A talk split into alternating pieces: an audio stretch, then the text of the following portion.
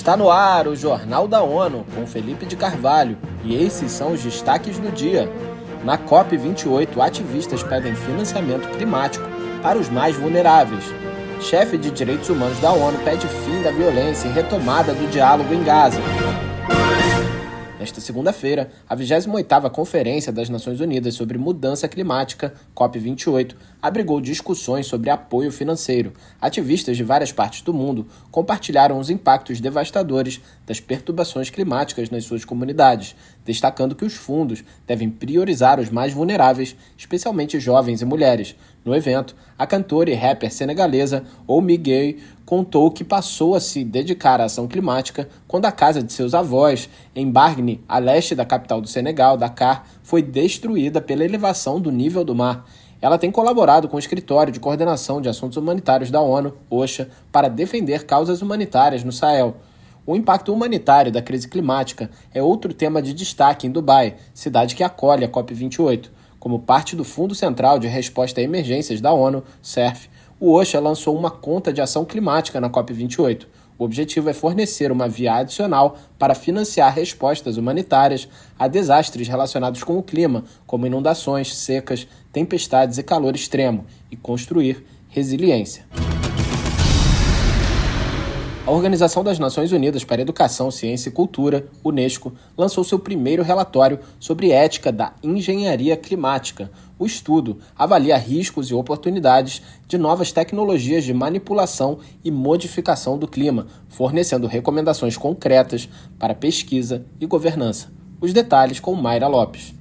O relatório reflete sobre a vasta promessa e os riscos dessas intervenções em grande escala nos ecossistemas do planeta, elaborado pela Comissão Mundial de Ética do Conhecimento Científico e Tecnológico da Unesco.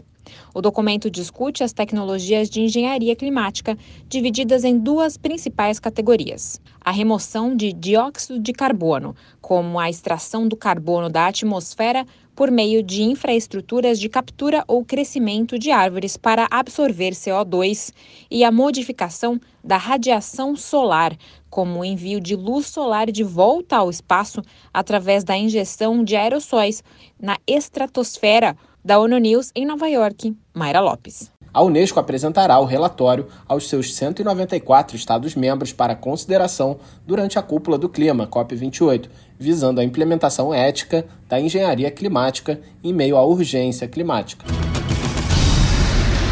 O Escritório da ONU sobre Drogas e Crime, o NODC, alertou sobre os impactos da criminalidade ambiental ao defender medidas nessas áreas em favor do planeta. Eleutério Guevani tem mais informações. O efeito dessas crises na perda da biodiversidade, poluição e alterações do clima foram tema de uma sessão realizada pela Agência das Nações Unidas durante a 28ª Cúpula do Clima, COP28, em Dubai. O NODC destacou a associação entre biodiversidade e alterações climáticas, ao assinalar como florestas e outros ecossistemas terrestres e marinhos capturam e armazenam carbono na atmosfera, favorecendo o combate às mudanças do clima. Para a diretora executiva do NODC, Gadawali, o tempo está a esgotar-se para evitar a catástrofe climática. Da ONU News em Nova York, Eleutério Gavan. O NODC lista entre os principais delitos ambientais a deflorestação ilegal, a poluição marinha, o tráfico de vida selvagem e crimes nos setores de pesca, dos resíduos e da mineração. Silenciar as armas e retornar ao diálogo, disse o chefe de direitos humanos da ONU, Volker Turk, sobre a situação em Gaza. Ele adicionou que mais violência não é a resposta, afirmando que ela não trará paz nem segurança. O alto comissário expressou ainda profunda preocupação com a informação de que as negociações para a continuação da pausa da semana passada teriam parado. Os combates foram retomados na sexta-feira e centenas de palestinos foram mortos por bombardeios israelenses, segundo informações do Ministério da Saúde de Gaza. Nenhuma ajuda entrou no enclave via cruzamento de Rafa com o Egito na sexta-feira, e a entrega no sábado foi restrita, impactando ainda mais as operações humanitárias para ajudar milhões em meio à escassez de alimentos, água, combustível e outros itens essenciais.